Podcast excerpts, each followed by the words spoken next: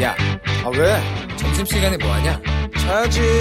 야, 그러지 말고 이거 한번 들어봐. 아, 뭔데?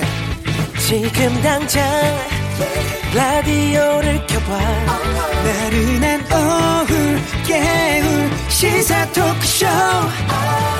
모두가 즐길 수 있고 함께하는 시간, 유쾌하고도 신나는 시사 토크쇼. 오태훈의 시사본부.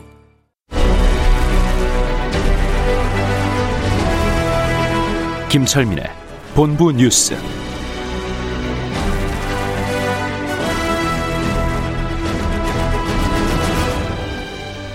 네, 케이비에스 일 라디오 오태훈의 시사본부 이 부 첫 순서는 이 시각 중요한 뉴스들 분석해드리는 시간입니다. 본부 뉴스, 뉴스의 핵심을 짚어주는 케이비에스 보도본부의 아이언민, 김철민 해설위원과 함께합니다. 어서 오세요. 네, 안녕하세요. 예, 중요한 뉴스들만 콕콕 집어주러 나왔습니다. 아이, 고맙습니다. 네. 항상.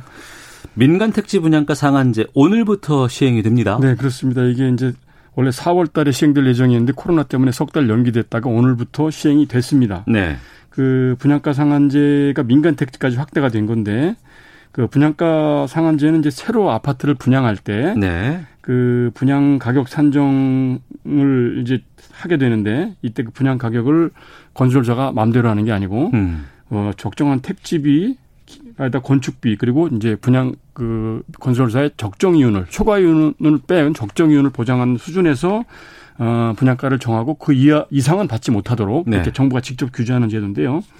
그 해당되는 지역이 서울 열여덟 개 구에 삼백구 개 동, 음. 경기도에서는 광명, 한, 하남, 과천 세 개시 열세 개 동 해서 모두 삼백이십이 개 동이 이제 민간 택지에도 분양가 상한제가 적용이 됐습니다. 네. 그래서 이 지역에서 아파트를 민간 택지에서도 분양하려면 어 이제 사전에 지자체 분양가 심의위원회로부터 분양가 산정과 승인을 받아야 되는데요. 네.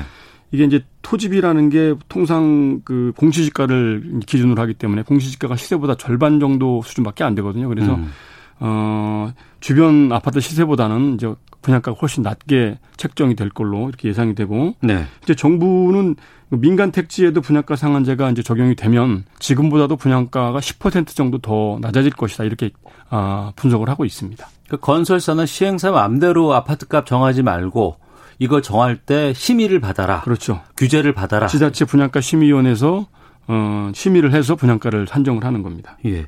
전에도 이게 적용된 적이 있었잖아요. 이게 공공택지에는 이천오 년부터 시작이 돼 왔던데, 예, 근데 이제 이게 민간 택지까지 확대된 거는 아, 이후에 이천칠 년도에 민간 택지까지 적용을 했었습니다. 그런데 네, 이제 이천팔 년 이후에 금융위기가 오고 또 부동산 시장이 불황이 오고 이러면서 이천십오 년에 그 민간 택지에는 분양가 상한제를 사실상 중단을 해왔습니다. 어. 그러다가 최근에 이제 다시 부동산 경기가 과열이 되면서, 네, 아, 분양가 상한제를 민간 택지에도 어, 부활을 해야 된다, 이런 음, 지적이 있었고, 그래서 어, 사 년 칠 개월 만에, 네, 어, 민간 택지 사, 이제 분양가 상한제가 다시 부활이 된 겁니다. 음. 오늘부터 그래서 이제 시행이 된 겁니다. 네. 이게 항상 궁금했던 게, 이게 후분양하게 되면 이런 게 의미가 없잖아요, 원래는. 그렇죠. 근데 이제 미리 이걸 돈을 다 받고 시, 시행을 하고 나서 이제 선분양을 하고 나서 이제 입주를 하기 때문에 이제. 그렇죠. 이런 음. 심의라든가 규제 같은 것들이 필요해지는 것 같습니다. 알겠습니다. 근데 이제 우려되는 바는 이렇게 이제 가격을 직접적으로 정부가 규제를 하면, 네, 이 이제 주택 건설업체 입장에서는 이제 공급을 기피하는 현상이 생기기 때문에 수익이 덜할까봐. 그렇죠. 공급 어. 위축될 우려가 있고, 또 이제 어쩌다 한 번씩 이렇게 이제 공급이 되는 그 신규 분양 아파트에는, 네, 그 로또 청약이라고 그러죠. 이른바 음. 그 청약 광풍이 불어서 청약이 과, 시장이 과열되는. 그러니까 당첨되면 떼돈 번다더라. 그렇죠. 주변 시세보다 현격하게 낮으니까, 네, 그런 부작용도 생길 수 있다고 이제 전문가들은 우려를 하고 있습니다. 어, 알겠습니다. 예, 예. 자, 다음 뉴스 보죠. 민원인 비하한 법원 공무원 징계해달라는 청와대 국민청원이 지금 뜨겁다고요? 예, 뭐 있어서는 안 될 황당한 일이 벌어졌는데, 어제 그 대전지방법원 천안지원 민원실에서 벌어진 일입니다. 그, 네, 이제 법원 공무원이 민원인의 그 외모를 비하하고 조롱하는 듯한 이런 일이 벌어진 건데, 음. 어제 오후 다섯 시에 대전의 한 민원인이 그 아내의 이름을 고치는 개명 신청을 하기 위해서, 네, 그 대전지방법원 천안지원 민원실에 찾아간 겁니다. 예. 그랬더니 이제 그 지금 공공시설은 마스크를 착용 안 하면 입장을 할 수 없기 때문에 마스크를 착용을 하고 입장을 했는데, 네, 그 개명 신청 담당 실무자인 송모 씨가 마스크 쓰고 있는 민원인 아내 얼굴을 이렇게 보면서 음. 와이프가 외국인이시네 이렇게 얘기를 했다는 거예요. 그래서 네. 민원인하고 이제 아내가 당황을 해서 아닌데요 이렇게 댓글을 했더니 음. 공무원이 아닌가 이러면서 베트남 여자같이 생겼네 이러면서 일 분 정도 혼자 낄낄거리고 웃었다는 겁니다. 네. 그래서 민원인이 기분이 나빠서 아니 왜 웃으세요 이렇게 물으니까 웃을 수도 있죠. 왜요? 이러고 이제 댓글을 한 겁니다. 음. 그래서 민원인이 왜 그렇게 예의가 없이 말씀하시느냐 그랬더니 공무원이 베트남 여자처럼 생겼으니까 그렇다고 한 건데 왜요? 이러면서 어 이제 댓글을 했다고 그럽니다. 그러니까 민원인이 굉장히 기분 나쁠 거 아닙니까? 음. 그래서 그 지금 하시는 말씀이 모욕죄에 해당이 될 수 있고 일을 키우기 싫으니까 사과를 해라 이렇게 요구를 했더니 다시 이제 공무원이 화를 내면서 그 당신 마누라가 베트남 여자처럼 생겼으니까 그렇다고 한 건데 뭐가 잘못됐냐 내가 웃을 수도 있는 거지 어디다 대고 웃지 말라고 그러는 거냐 이러고 이제 그 역정을 냈다고 합니다. 어. 그래서 민원이 하도 기가 막혀서 결국은 이제 개명 신청도 못하고 집으로 돌아왔는데 음. 너무 억울해서 이런 공무원이 도대체 민원을 제대로 처리할 수 있을지 의심이 든다 이러면서 청와대 국민청원을 제기를 해서 억울함을 호소를 했고요. 네. 그다음에 변호사를 통해서 모욕죄를 공식적으로 형사고소를 진행하겠다 이렇게 밝혔습니다. 법원 쪽에서는 어떤 반응 보이세요? 그래서 지금 그 대전지방법원에서 이 요즘에 그 다문화 가정들이 많다 보니까 개명 신청하러 오는 사람들이 많아서 그러다 보니까 직원이 이게 과잉 친절을 하다 보니까 이제 이야기하지 않아도 안 해야 될 말을 이렇게 그 어, 우발적으로 한 것 같다. 과잉 친절 때문에. 네, 이거 과잉 친절을 하려다가 잘못된 것이다 이렇게 해명을 했고요. 예. 사실 확인한 후에 징계 여부를 검토하겠다 이렇게 지금 밝히고 있습니다. 어, 이 청원은 계속해서 뜨거워질 것 네, 같네요. 이, 이 공무원들이 민원인들을 대하는 자세에 대해서는 각성이 필요하지 않겠나 이런 생각이 음. 듭니다. 자, 그리고 어제 잠깐 좀 알려주셨습니다만, 그, 코로나십구 관련해서 김포 격리시설에서 탈주했다는 베트남인들. 예. 지금 경찰이 사십 명이 투입이 돼가지고 행방을 쫓고 있는데, 예. 사흘째 오리무중입니다. 그래서 음. 지금 경기 남부지방경찰청 국제범죄수사대, 그 다음에 김포서 강력반 이렇게 해서 전담경찰 사십여 명이 지금, 아, 이 베트남인들을 쫓고 있는데, 그, 그 보호시설 밖에 나와서 주변 지역에 이렇게 서성거리고 이런 건 씨씨티비에 이제 잡혀 있어서 그 정황은 포착이 됐는데 네. 그 이후에 어느 지역으로 도주를 했는지 이게 특정이 지금 안 되고 있는 겁니다. 어. 그래서 지금 그 뭐 무슨 교통카드라든지 무슨 휴대전화라든지 이런 게 있으면 그런 걸 추적을 할 텐데 그런 것도 없어서 네. 지금 특정을 못 하고 있고 이들이 입국 목적이 그 국내에서 선원으로 고용되기 위한 것이었다고 그래요. 그래서 아. 이제 입국 보증 비용을 국내에 있는 해당 선박사가 이미 선지급을 했는데 네. 현재 그 해당 선박 회사하고도 연락이 두절된 상황이라서 네. 도대체 이, 이, 이 베트남인들이 일주일 격리됐고 이제 일주일 뒤면은 이제 격리가 풀려서 국내에 고용이 될 상황이었는데 도대체 왜 도, 이제 탈주를 한 건지 음. 어디로 간 건지 삼 일째 지금 행방이 전혀 오리, 오리무중인 상황입니다. 네. 그리고 아. 탈북했다가 다시 이번에 월북한 예. 이십 대 탈북민 어. 예, 예. 통일부가 월북자에 대해서 송환 요구를 했다고요? 아 그게 아니라요. 예. 그 이제 지금 이 탈북민이 국내에서 피의자로 구속영장이 발부된 상황이고, 그랬죠. 실정법상 대한민국 국민이잖아요. 네. 그래서 일부에서는 그러니까 북한에다가 지금 송환 요구를 해야 된다 이런 지적이 나온 겁니다. 아, 범죄인 인도 차원에서. 그렇죠. 예. 예. 왜냐하면 그 근거로 어, 지난해 십일월에 그 북한 어민들이 동료선원 살해하고 어, 탈북했다가. 북한 쪽에서 북송을 요청하니까 우리가 돌려보낸 적이 있거든요. 기억납니다. 그렇죠. 예, 일단 예. 그걸 근거로 해서 그때 범죄인이라고 해서 우리가 돌려보냈으니까 이번에도 음. 여기서 범죄를 저지르고 도주를 했으니까 우리가 북한 측에 송환을 요구해야 된다 이런 지적이 나온 겁니다. 이거에 네. 대해서 통일부가 오늘 공식적인 답변을 내놨는데 음. 아, 지금 현재 관계기관 정밀조사가 진행되고 있는 만큼 이 조사 결과를 보고 네. 또 남북관계 상황을 보고 또 그동안의 관행 이런 거를 종합적으로 판단을 해서 결론을 내리겠다 이렇게 답변을 내놨습니다. 음. 지금 송환 요청을 한 건 아니고요. 예, 예, 알겠습니다. 검토해서 결정하겠다. 네, 그렇습니다. 여기까지 확인하도록 하죠. 케이비에스 보도본부의 김철민 해설위원과 함께한 본부 뉴스 여기서 마치도록 하겠습니다. 고맙습니다. 네, 고맙습니다. 아, 잠시 안내 말씀드리겠습니다. 조금 전 열두 시 오십 분에 전남 곡 곡성군 지역에 호우경보가 발효가 됐습니다. 이 지역 개울가, 하천, 계곡, 해안가와 같이 급류에 휩쓸리거나 침수 위험이 있는 지역에는 접근하지 마시고요. 침수 지역이라든가 산간 계곡, 위험 지역에 있거나 대피 권고 받았을 경우에는 주변에 계신 분들과 함께 즉시 안전한 곳으로 대피하시길 바랍니다.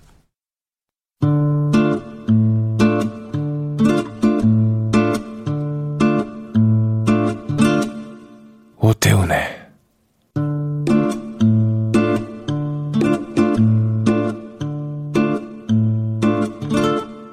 시사본부.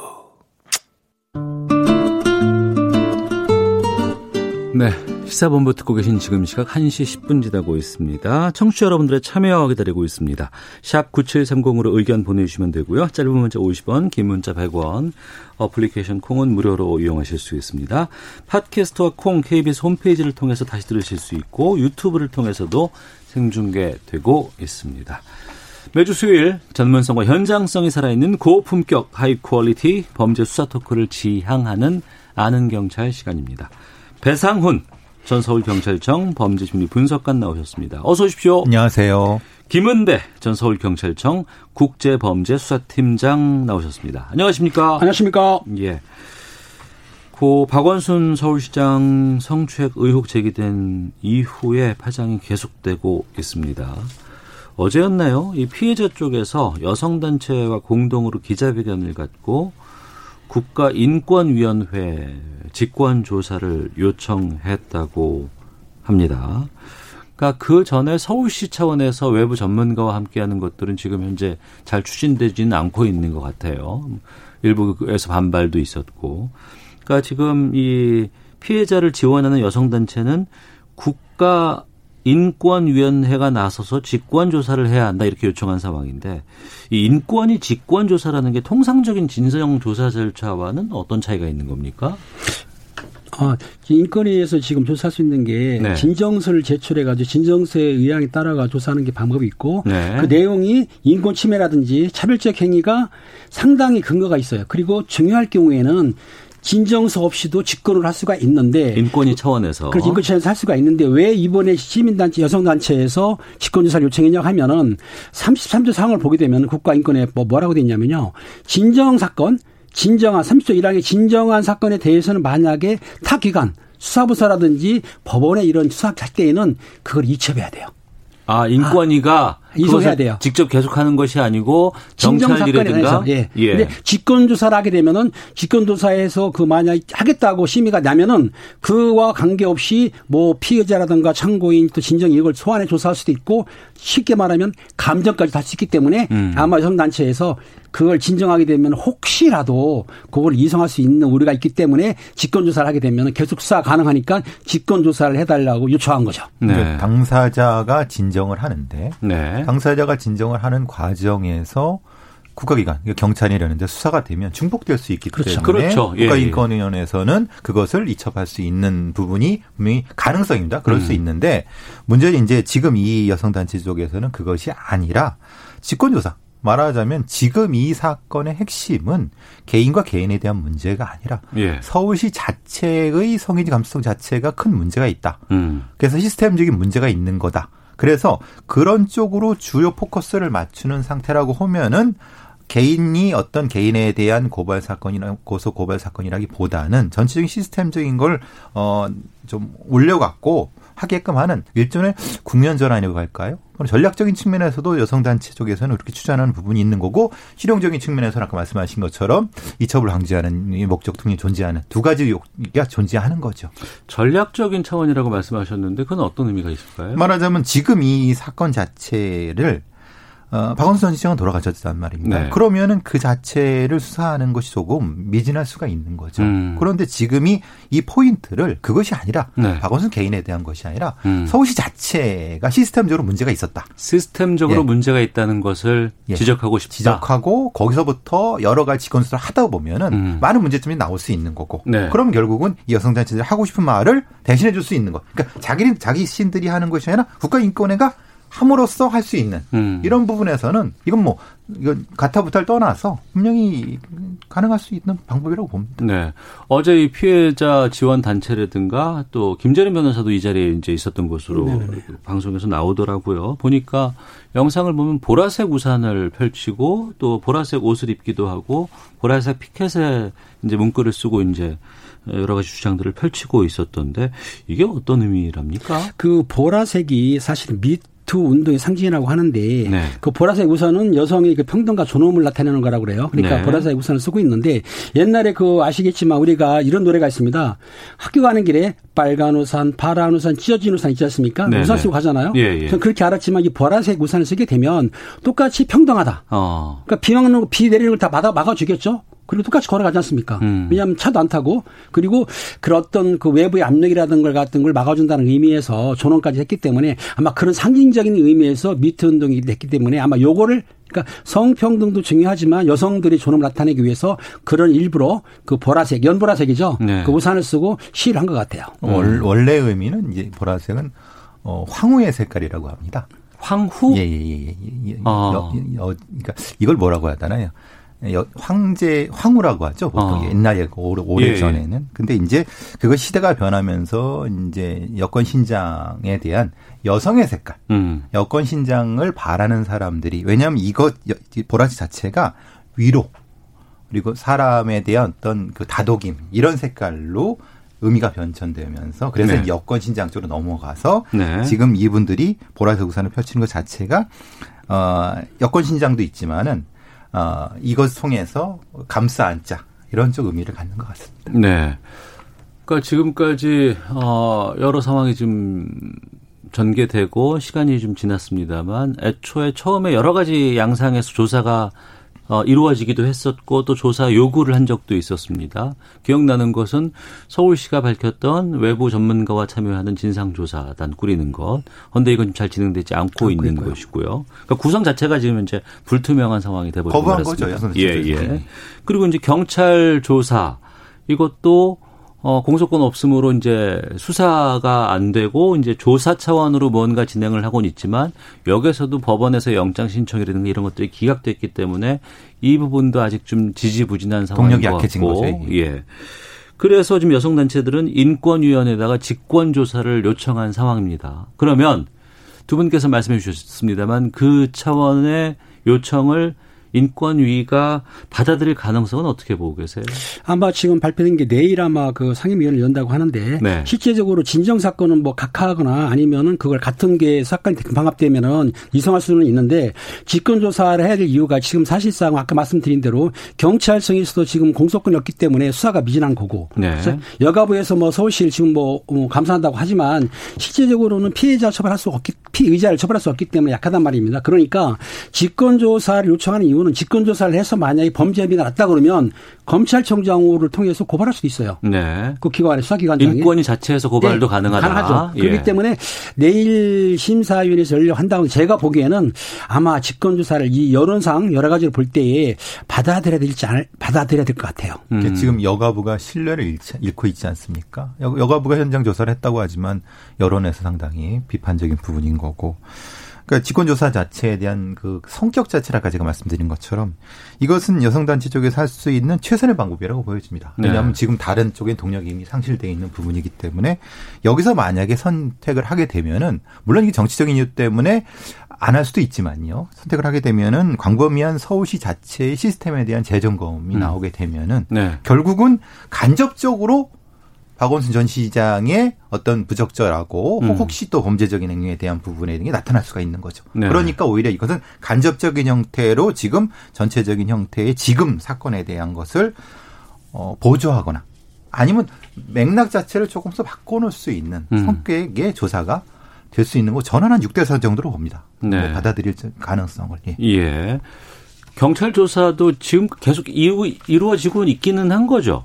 경찰 수사가 지금 이루어지는 것은 이 차 가해자, 예. 무슨 말하자면 피해자에 대해서 무슨 뭐 비방이라든가 모욕 같은 것에 대해서는 수사를 하고 있어요. 음. 그렇지만 실제적으로 공소권 없는 사건에 대해서는 좀 미진하기 때문에 아까 말씀드린 대로 그 직권 조사를 요청한 이유가 그 성범죄뿐만 아니고 서울시 관계자들도 광주 네. 무기인도 조사해야 될 뿐만 아니라 예, 예. 또 비서처형의 문제 그런 거 있지 않습니까? 어. 그리고 중요한 건 뭐냐면 사건을 고소했을 때 그게 내용이 누출됐다고 지금 보고 있거든요. 예, 예, 예. 그런 문제까지 포함시키기 했는데 경찰청에서 지금 하고 있는 거는 그 고소의 사건을 누출한 문제라든지 그다음 박원순 시장이 사망한 사건은 종결됐지만은 음. 또 성추행 의혹도 수사를 하고 있어요. 그리고 이 지금 주력하는 건 이 차 가해자 네. 그러니까 인터넷상이라든지 아니면 뭐 이런 에스엔에스상에서 아마 그 비방 모욕 때문에 그 건에 대해서 수사를 지금 하고 있다고 그래요. 그래서 아마 제가 알기로는 아마 네 개 업체에 압수수색을 해가지고 지금 조사하고 있다고 합니다. 네. 제일 여성단체에서 이제 뭐라거나 내 내 내심으로 내심으로 우려하는 건 그거죠.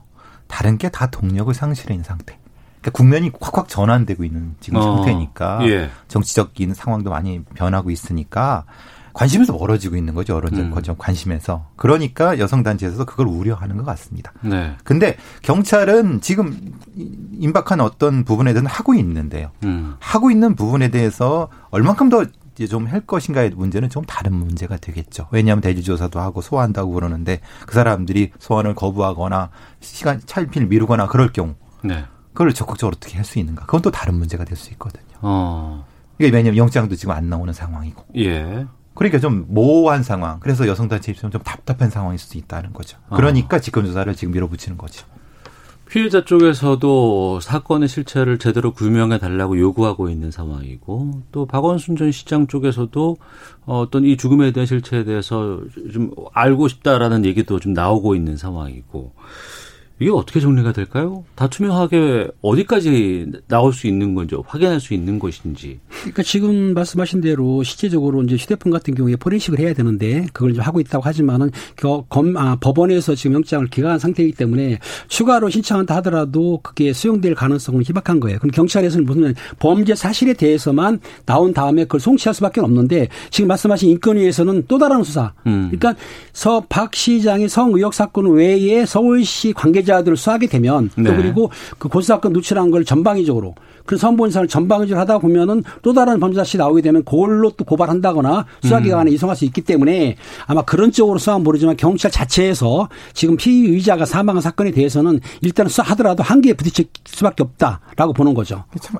어, 애매한 것은 이 포렌식이라는 것이 우리가 다 볼 수 있다고 생각하잖아요. 예. 예. 이, 이 핸드폰의 내용을 예. 그렇게 못합니다. 왜냐하면 이 내용이 카테고리로 나눠져 있고 어, 예. 어떤 부분은 개인정보와 관련된 아주 뭐 내밀한 부분에 대한 부분 거기까지는 볼 필요가 없는데 음. 이거를 한정해 줘야 되는 게 법원 영장입니다.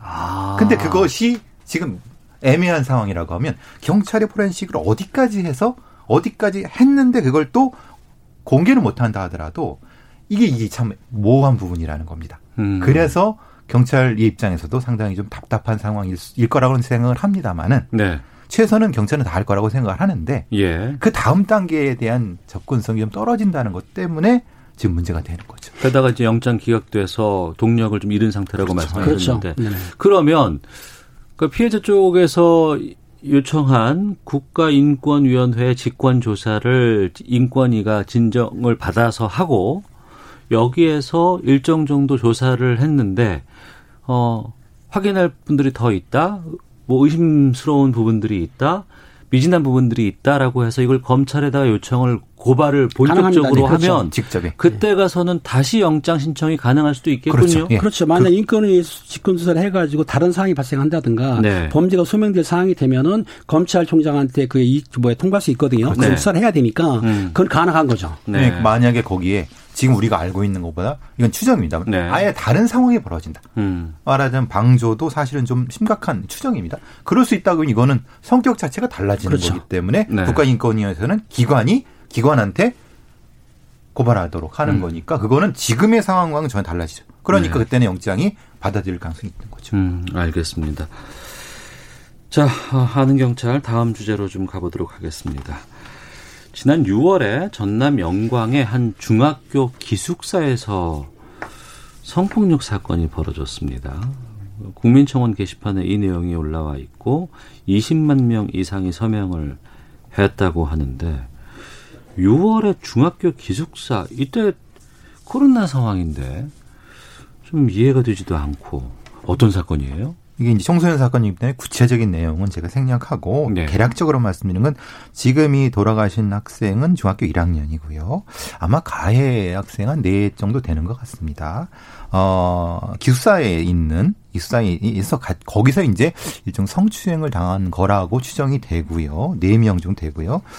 유월 십일부터 십칠일, 팔일 정도 동안 기숙사에서 이런 피해를 당했다고 하는데, 그래서 이제 돌아오게 된 거죠. 그래서 이제 이 그 다음에 그걸 가지고 부모가 알게 되고, 그래서 음. 집에 와서 보니까 아 이거 상태가 이상하고, 네, 그래서 이제 학교 측에 문제 제기를 했는데, 그 다음에 학교 측이 학교 측이라든가 관계된 사람들의 이 처리 자체가 사건 처리가 너무 미진한 것 같습니다. 네. 오히려 가해자들하고의 분리도 안 돼 있고, 음. 그래서 그것 때문에 이 피해 학생이 큰 충격을 받아서 네. 급성 췌장의 그렇죠. 문제가 생겨서 어. 이 사망하게 된 사건입니다. 아, 그래요? 예, 예. 그러니까 이게 사실은 좀 과정이 조금 좀 비극적이죠.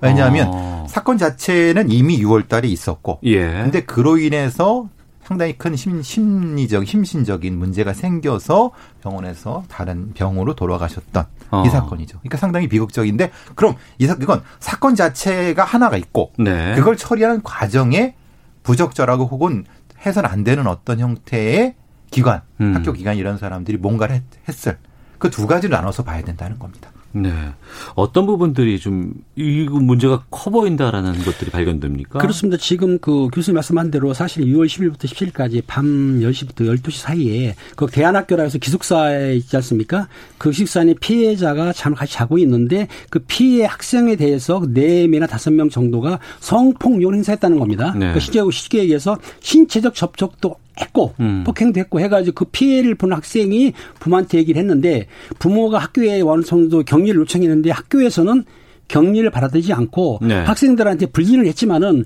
아니 피해자가 있으면 학교를 나오지 말게 해야 되는데 학교를 나오게 했어요. 그러니까 아마 그것 때문에 그 피해 학생이 스트레스 받아가지고 음. 급성 췌장염 네. 그래가 칠월 삼일날 사망한 사건인데, 여기에 대해서 처음에는 경찰에서도 그 사건을 인지했다는 거예요. 네. 물어 이제 학교에서 물어봤겠죠. 그런데 경찰관이 조사 나오는데도 불구하고 개인 정보 때문에 인적사항을 안 알려줬다는 거예요. 누가요? 학교에서? 학교 측에서. 어. 처음에, 처음에요. 그러다 보니까 이 피해자 입장, 부모 입장에서 볼 때는 너무나 억울하니까 청구를 하게 된 거죠. 이 내용이. 상황이 좀 묘합니다. 학교 측은 왜 그랬을까? 예. 지금 이 상황을 너무 간과한 것이 아니냐. 어. 이게 이제 남학생들이니까 좀 이걸 너무 저, 그러니까 간과한 거 아니냐. 네. 그러니까 말하는 성, 성적인 상황이. 어, 동성끼리 아니라. 자다가 뭐 그냥 예, 장난친 예, 예, 거겠지. 예. 뭐 이렇게 그냥. 예. 괜히 말하는 옛날 생각만 가지고 어. 소위 말하는 뭐 요즘 말하는 꼰대 생각으로 그랬을 수 있는 거 아니냐는 추정이 가능하게 되는 거고. 네. 아니 이 상황이 심각한 문제. 아이가 저 정도의 저기 심리적인 충격을 받았으면은 적극적으로 조사를 하거든가 아니면 좀 능동적으로 무슨 조치를 취했어야 되는 건데 너무 수동적이었고 음. 글쎄요 어떤 어떤 쪽에서는 너무 감추기가 급급한 거 아니냐. 이런 얘기가 나오니까 이 상황이 뭔지에 대한 정확한 어떤 것이 지금 밝혀지지 않은 상태인 거죠. 그런 상황이기 때문에 피해 학생의 부모는 계속해서 시위 중이고, 이것을 알리기 위해서 이제 여러 가지 노력들을 했고 하고 있죠. 네. 지금 국민청원 동의가 서명 이십만 명이 넘었습니다. 그러니까 피해 학생이 사망을 했는데 이 사망한 원인이 이 사건의 연관성이 아주 깊다. 트라우마 때문이다. 이렇게 부모님은 생각하고 있는 것 같아요. 근데 직접적인 사망에 대한 연관성을 따지긴 좀 애매한 부분이 있다는 겁니다. 왜냐하면 성추행은 있었던 건 맞습니다. 그런데 예. 이분이 돌아가신 거는 급성. 음, 췌장염이라면서요. 예. 그러니까요. 그럼 이것은 말하자면 이 연관성을 경찰의 입장에서 봤을 때 어. 사망 연관성이 있느냐. 네. 이 부분 때문에 사실 그렇지. 논란이 될 수 있는 지금 교수님 말씀하신 대로 유월 십일부터 십칠일까지 팔 일간 했는데 그 피해자가 사망한 거는 칠월 삼일이에요. 네. 시간제 간격이 있습니다. 그 당시에 음. 성폭력이라든가 성폭행으로 인해서 피해에서 사망한 건 아니고 스트레스성으로 사망한 건 맞는 것 같아요. 그렇다고 한다면 연관관계, 원인과 결과가 있어야 되는데 인과관계를 어떻게 소명하느냐. 물론 그 가해 학생들이 성폭력 한 거에 대해서 처벌받을 수는 있어요. 하지만 사망까지 간 거에 대해서만큼은 인과관계를 밝혀야 되는데 그 부분이 조금 난항이 있지 않을까 싶은 생각이 들어요. 성폭력을 조사할 때, 그럼 이제 아이들이니까 강제조사가 참 어려운 부분이 있는 거지 않습니까? 그렇죠. 그러니까 경찰에서도 사실은 이 부분에서 접근성이 좀 떨어졌을 수 있다는 거죠. 네. 그러면은, 그러면 아예 그 학교 측에서 좀 능동적으로 뭘 했어야 되는 거라는 거예요. 음. 지금 이것은 네. 경찰이 무엇을 하기 전에, 왜냐하면 경찰이 접근하기 좀 어려운 부분이 있은 거 아닙니까? 그렇기 때문에 이 부분을 그래서 사실은 어려운 사건이라고 하는 거죠. 음. 분명히 사람이 죽긴 죽었는데. 네. 네. 어, 이거 진짜 고민이네요. 그렇죠. 예. 예. 경찰도 난감하고 부모도 상당히 입장이 좀 힘들고 게다가 학교에서는 또 왜 그렇게 대응을 했을까라는 좀 화도 나고. 그렇죠. 어. 그 내용이 뭐냐면 그 피해 학생이 부모한테는 얘기를 했을 맡겨서 몰랐던 거예요. 그러니까 동급생끼리 기숙사 내에서 벌어진 일이기 때문에 이게 동성간에 벌어진 일입니다. 그러다 예, 보니까는 예. 학교에서 인지했다 하더라도 혹시 장난이라든지 그렇죠. 이런 말은 모르지만 그 사춘기 때 뭐 혹시 자위라는 것도 알지 않습니까? 그런 식으로 오해를 했던 것 같은데 내가 보기에는 그 당시 학교에서 좀 미온적으로 한 건 뭐냐면 학교에서 물론 그 미접촉을 시켰어요. 학교 나와서 분리, 분리시켰고 그다음에 교육도 시키긴 했습니다. 하지만 중요한 거는 그 학생이 스트레스 받으면 그 가해 학생들 안 나오게 했어야 되는데 음. 그렇게 안 하는 거에 의해서 가해 학생이 굉장히 피해 학생이 굉장히 스트레스 받았다. 네. 이렇게 이제 피해 학생이 부모님 주장하기 때문에 음. 이 부분이 이제 전남청에서는 받게 될 부분인 거죠. 충분히 급성 쇼크가 가능합니다. 네. 왜냐하면은 자기를 공격했던 공격자가 음. 어, 분명히 분리가 됐을 거라고 생각했는데 바로 눈앞에 있다.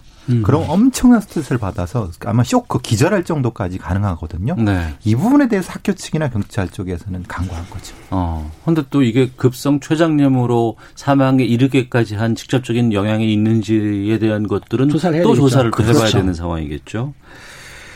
알겠습니다. 자, 아는 경찰 말씀 나누고 있는데요.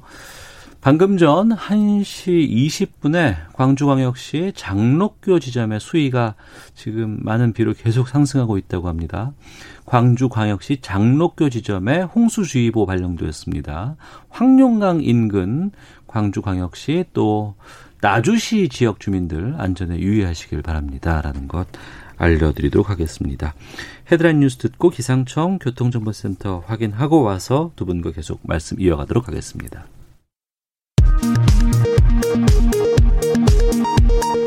부동산 법안 강행 처리를 놓고 여야가 충돌한 가운데 더불어민주당이 칠월 국회에서 부동산 입법을 마무리하겠다는 의지를 재확인했습니다.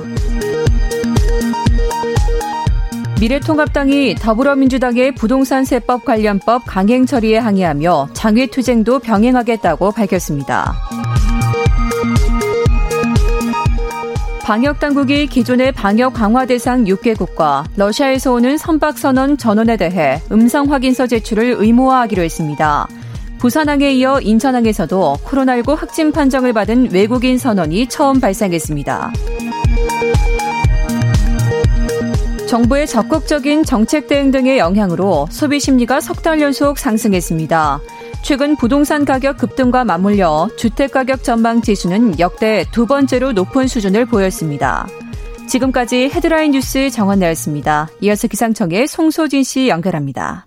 날씨 정보입니다. 지금 광주와 곡성 등 전남 북부와 지리산 부근, 경남 남해안에 천둥 번개를 동반한 시간당 삼십 밀리미터 이상의 매우 강한 비가 쏟아지고 있고 충청과 전라도, 경북 서부 지역, 부산과 경남 일부 지역에 호우특보가 발효 중입니다. 특히 홍수주의보가 내려진 황룡강 유역에는 지금까지 백삼십 밀리미터 안팎의 많은 비가 내린 상태입니다. 낮 동안 충청도와 전라도, 경상 서부 지역에 집중호우가 예상 되고요. 밤부터 내일 아침 사이에는 중부지방에 강하고 많은 비가 쏟아질 전망이어서 비 피해가 없도록 대비를 잘 하셔야겠습니다. 내일까지 경기 남부와 충청도에 오십에서 백 밀리미터, 충청도는 곳에 따라 백오십 밀리미터가 넘는 폭우가 쏟아지겠고 그 밖의 지역에도 삼십에서 팔십 밀리미터의 다소 많은 비가 올 전망입니다. 현재 서울의 기온은 이십삼 점 오 도입니다. 날씨 정보였습니다. 이어서 이 시각 교통 상황을 케이비에스 교통정보센터 오수미 씨가 전해드립니다. 네, 이 시각 교통정보입니다. 빗길로 인해 사고 소식이 계속해서 들어오고 있습니다. 오늘은 무엇보다 안전운행에 만전을 기하셔야겠는데요. 먼저 서울 시내는 올림픽대로 하남 쪽으로 영동대교를 조금 못 간 이 차로에 사고가 나면서 이 영향으로 동작대교부터 사고 지점인 영동대교까지 지나기가 어렵습니다. 경부고속도로 서울 쪽으로는 약 한 시간 전에 양재에서 버스 관련한 추돌사고가 있었는데요. 처리 시간이 지연되고 있어 여파로 달래내부터 사고 지점인 양재까지 가는 데만 사십오 분 정도 예상을 하셔야겠는데요. 용인 서울 간 고속도로로 우회를 고려해 보셔도 좋겠습니다. 남부권에서는 고창 담양 간 고속도로 담양 쪽으로 고창 터널 안 일 차로에서 사고가 났습니다. 처리 중이라 주변으로 혼잡하고요. 남해 제이 고속도로 지선 서부산 방향은 감전에서만 이 킬로미터 정도 막히고 있습니다. 지금까지 케이비에스 교통정보센터였습니다.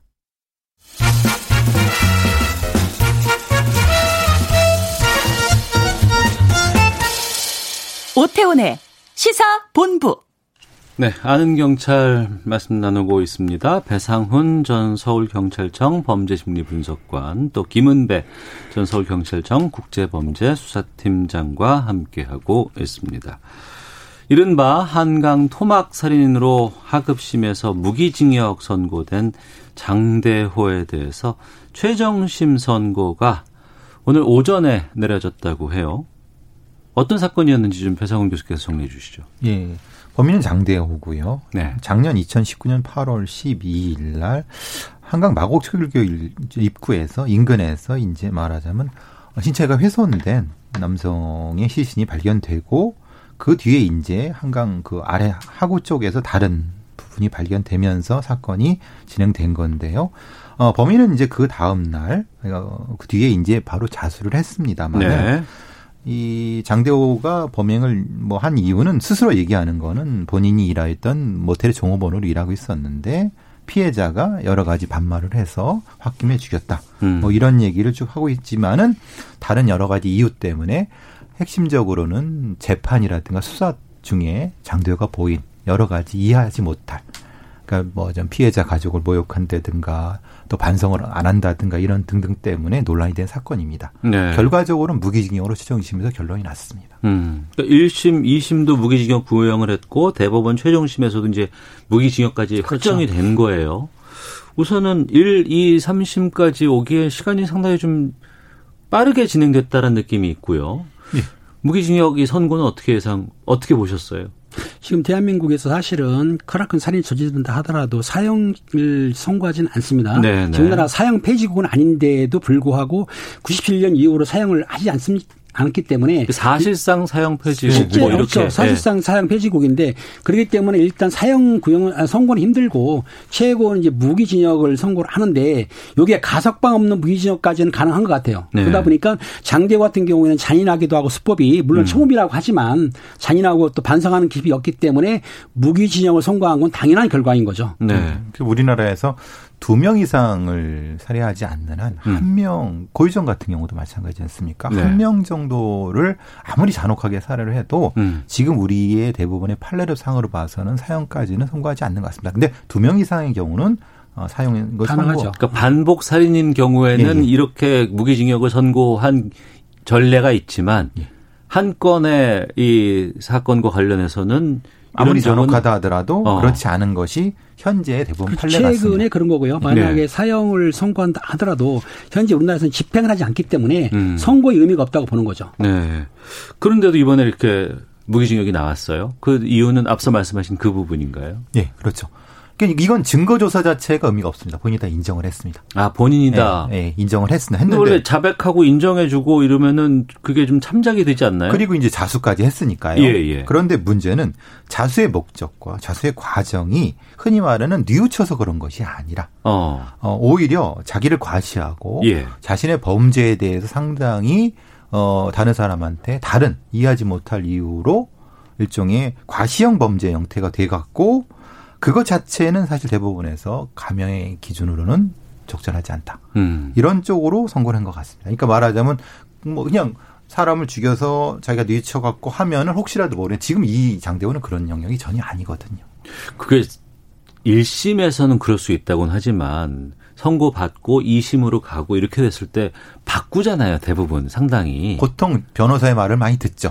근데 어차피 장대호 같은 거 살인마라고 하는데 그 예. 피고인은 일단 자기가 반성하는 게 없었습니다. 음. 그리고 행동도 그렇지만은 생명을 아주 경시한 것도 있고 본인이 어떤 그 의지가 없고 또 하나 뭐냐면 이게 있습니다. 실제적으로 아까 말씀드린 대로 팔월 팔일 날 살인을 했는데 십칠일 날 자수를 했어요. 맞죠? 네. 그렇지만 그 자수가 자기의 어떤 마음이 우러난 게 아니고 수사의 압박이 오고 조여오니까 또 그리고 플러스 에서 자기의 우월감 때문에 그 자수를 한 걸 보기 때문에 물론 강경도 강하지만은 대법원에서는 인명을 너무 경시했다. 음. 생각해 보세요. 사람을 살해했지만은 시신을 훼손한 데다가 그걸 유기까지 했지 않습니까? 네. 그리고 반성한기도 없기 때문에 대법원 판단을 볼 때에는 그런 사람을까지 강경할 수는 없다라고 본 것 같아요. 네.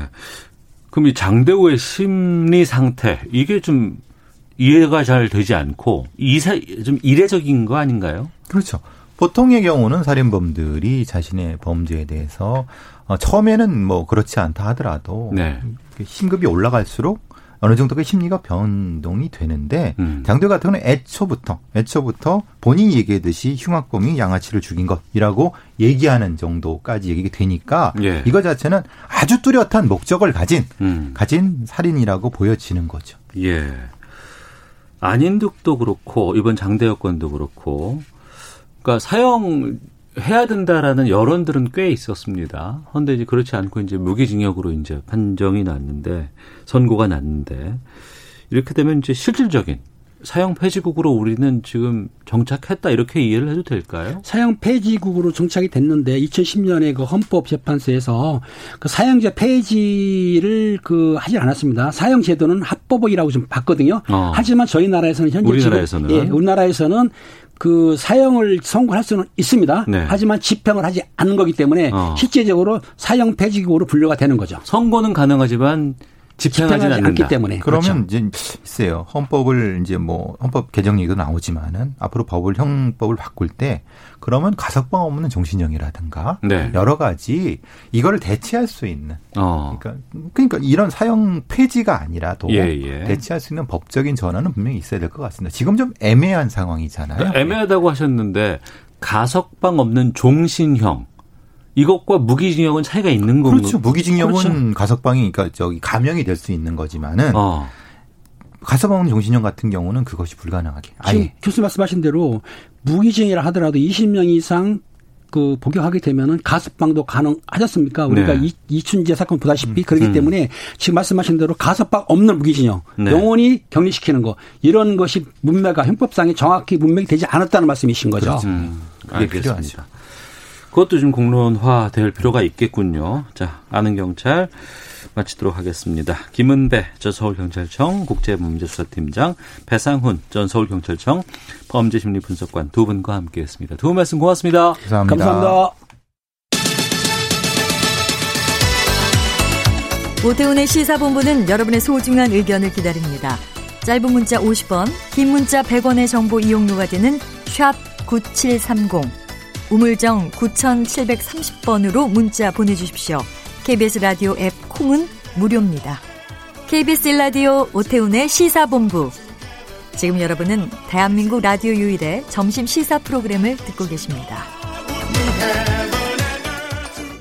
네, 어제 민주당이 상임위를 잇따라 열고 칠백십 부동산 대체 후속 법안들 의결했습니다. 미래통합당은 일방적인 법안 상정이다 이렇게 반발하면서 강하게 지금 어, 거부하고 있는 상황인데요.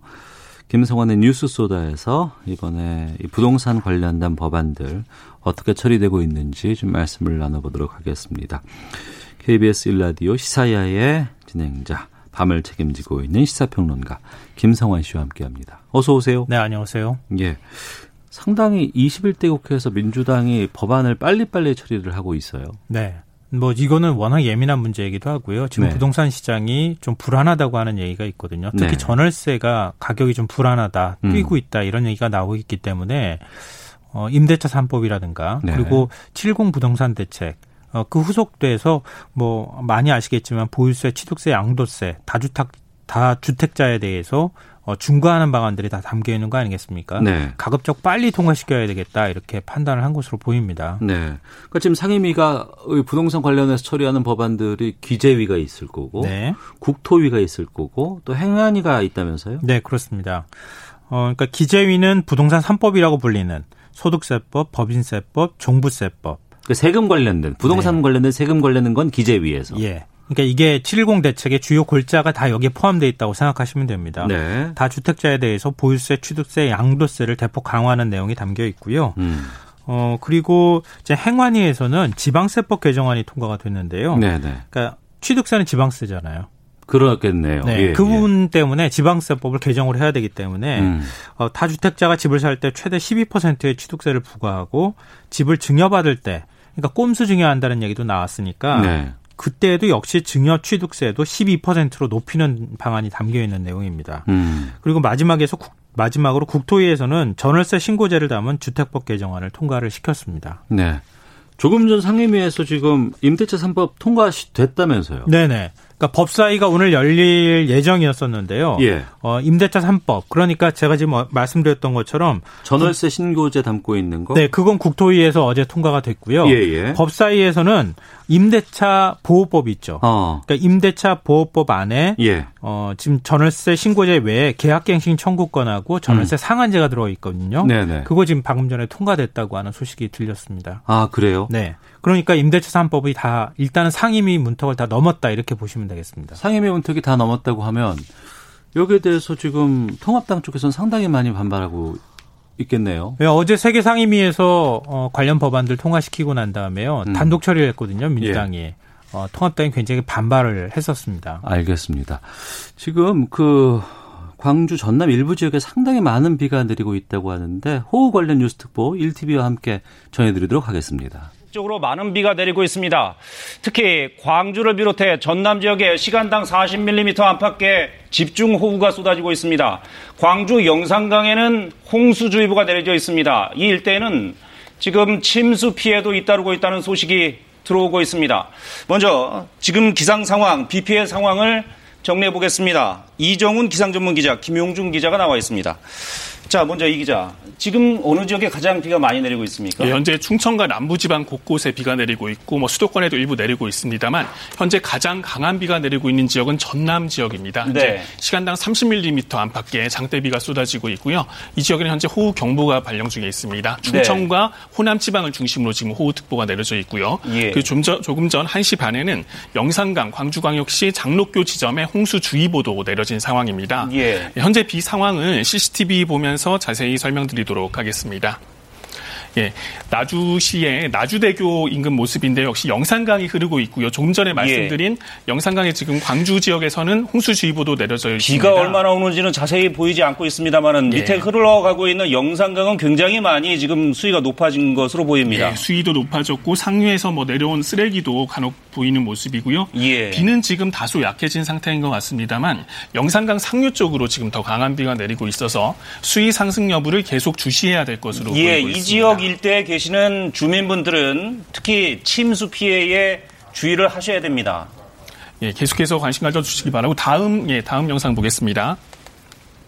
예, 지리산 뱀사골 계곡 모습인데요. 예. 인근 지역에는 현재 산사태 주의보가 내려져 있고요. 어제부터 거의 백 밀리미터 이상의 비가 내렸고 지금도 간헐적으로 시간당 이십에서 삼십 밀리미터 정도의 계속 강한 비가 내리고 있습니다. 예. 이제 휴가철을 맞아서 뭐 주변 계곡으로 야영 가신 분들도 상당히 많을 텐데 계곡 주변에서는 갑자기 상류에 비가 쏟아질 경우 급격히 물이 불어날 수 있는 만큼 계곡 주변으로는 접근에 삼가야겠고요. 혹시나 고립됐을 경우에는 무리하게 계곡을 건너지 말고 일일구에 신고하셔서 구조될 때까지 기다리시는 게 안전합니다. 예, 다시 한번 말씀을 드리겠습니다. 계곡에 지금 놀러가 계신 피서를 위해서 놀러가 계신 분들이 어, 있을 수가 있습니다. 계곡 같은 경우에는 급격히 물이 불어날 수 있습니다. 특히 조심하셔야 됩니다.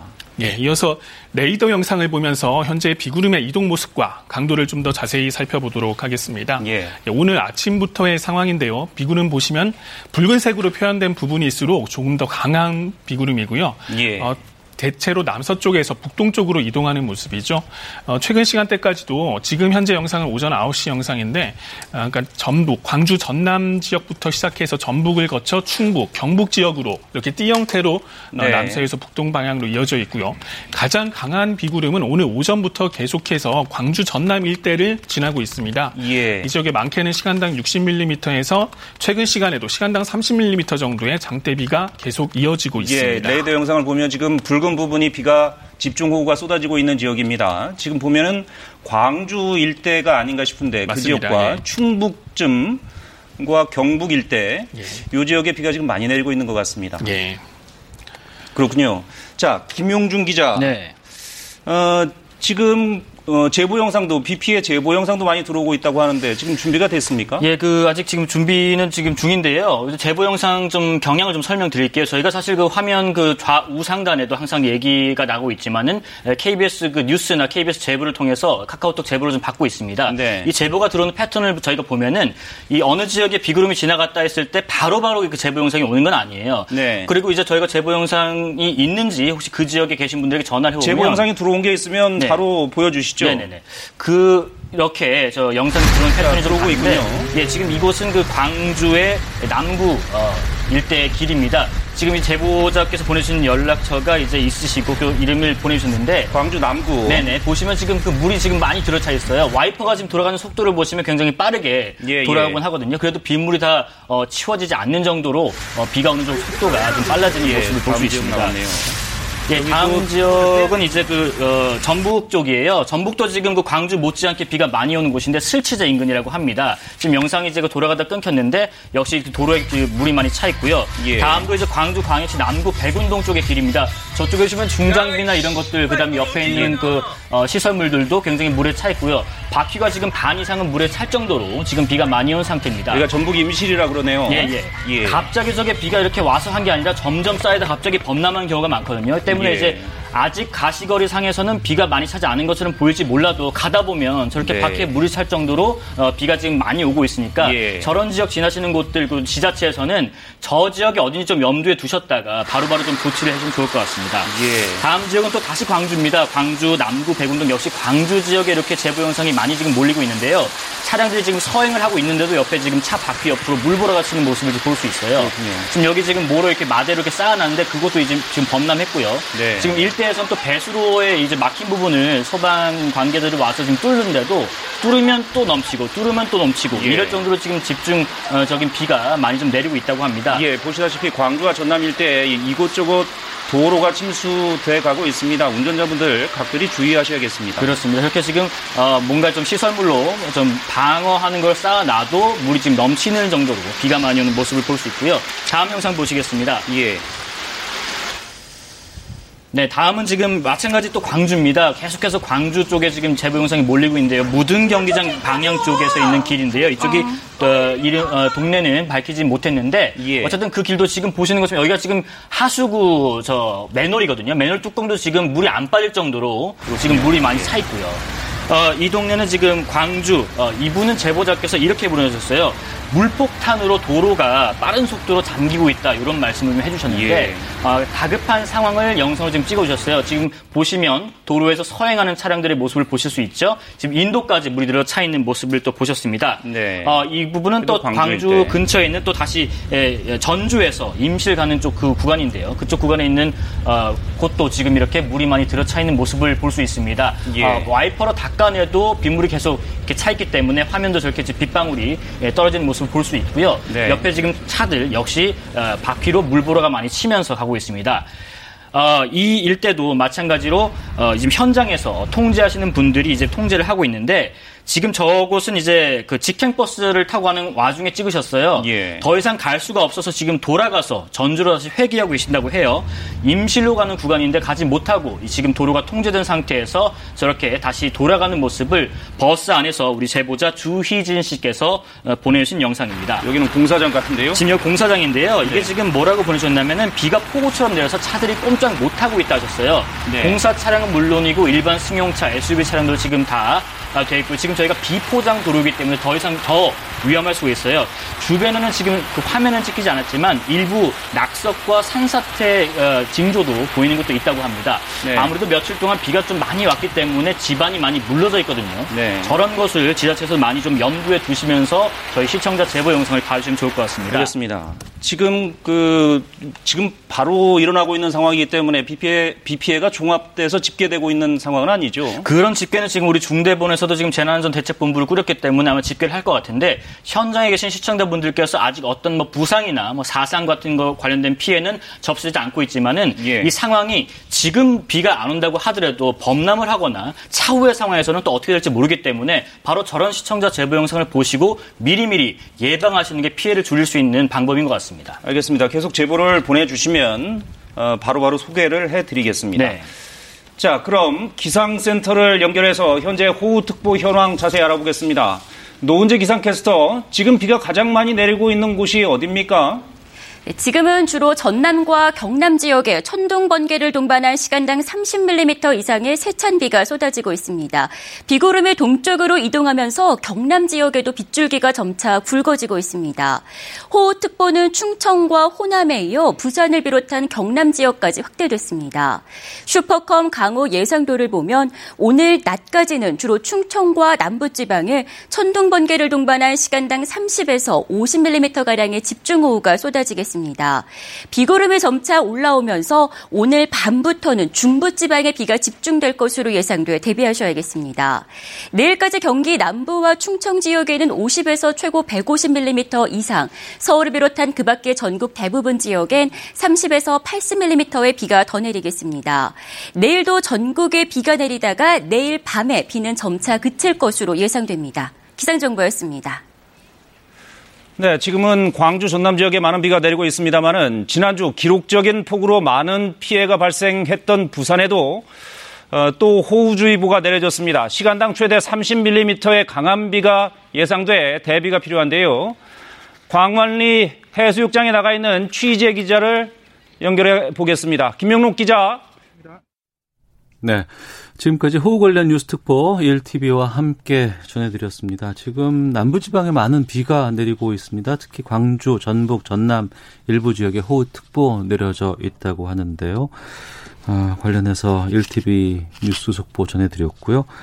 저희가 임대차 삼법 관련해서 김성환의 뉴스소다에서 다뤘습니다만 지금 조금 전에 법사위에서 삼법은 네. 다 통과가 됐다는 얘기죠? 예, 그렇습니다. 법사위를 끝으로 해서 임대, 예. 임대차 삼법 다 통과됐다 이런 거고요. 음. 어, 지금 직계존비속을 제외하면 실거주 목적일 경우에는 계약갱신 청구를 연장할 수, 아, 연장할, 연장하는 걸 안 하도록 하는 네. 그런 내용도 포함되어 있다는 소식이 들려왔습니다. 상임위 통과 소식까지 전해드리면서 김성환 평론가와 함께했던 시사본부 마치겠습니다. 오늘 저녁 고생 많으시겠네요. 아, 예, 그럴 것 같습니다. 네, 시사본 마치겠습니다. 안녕히 계십시오.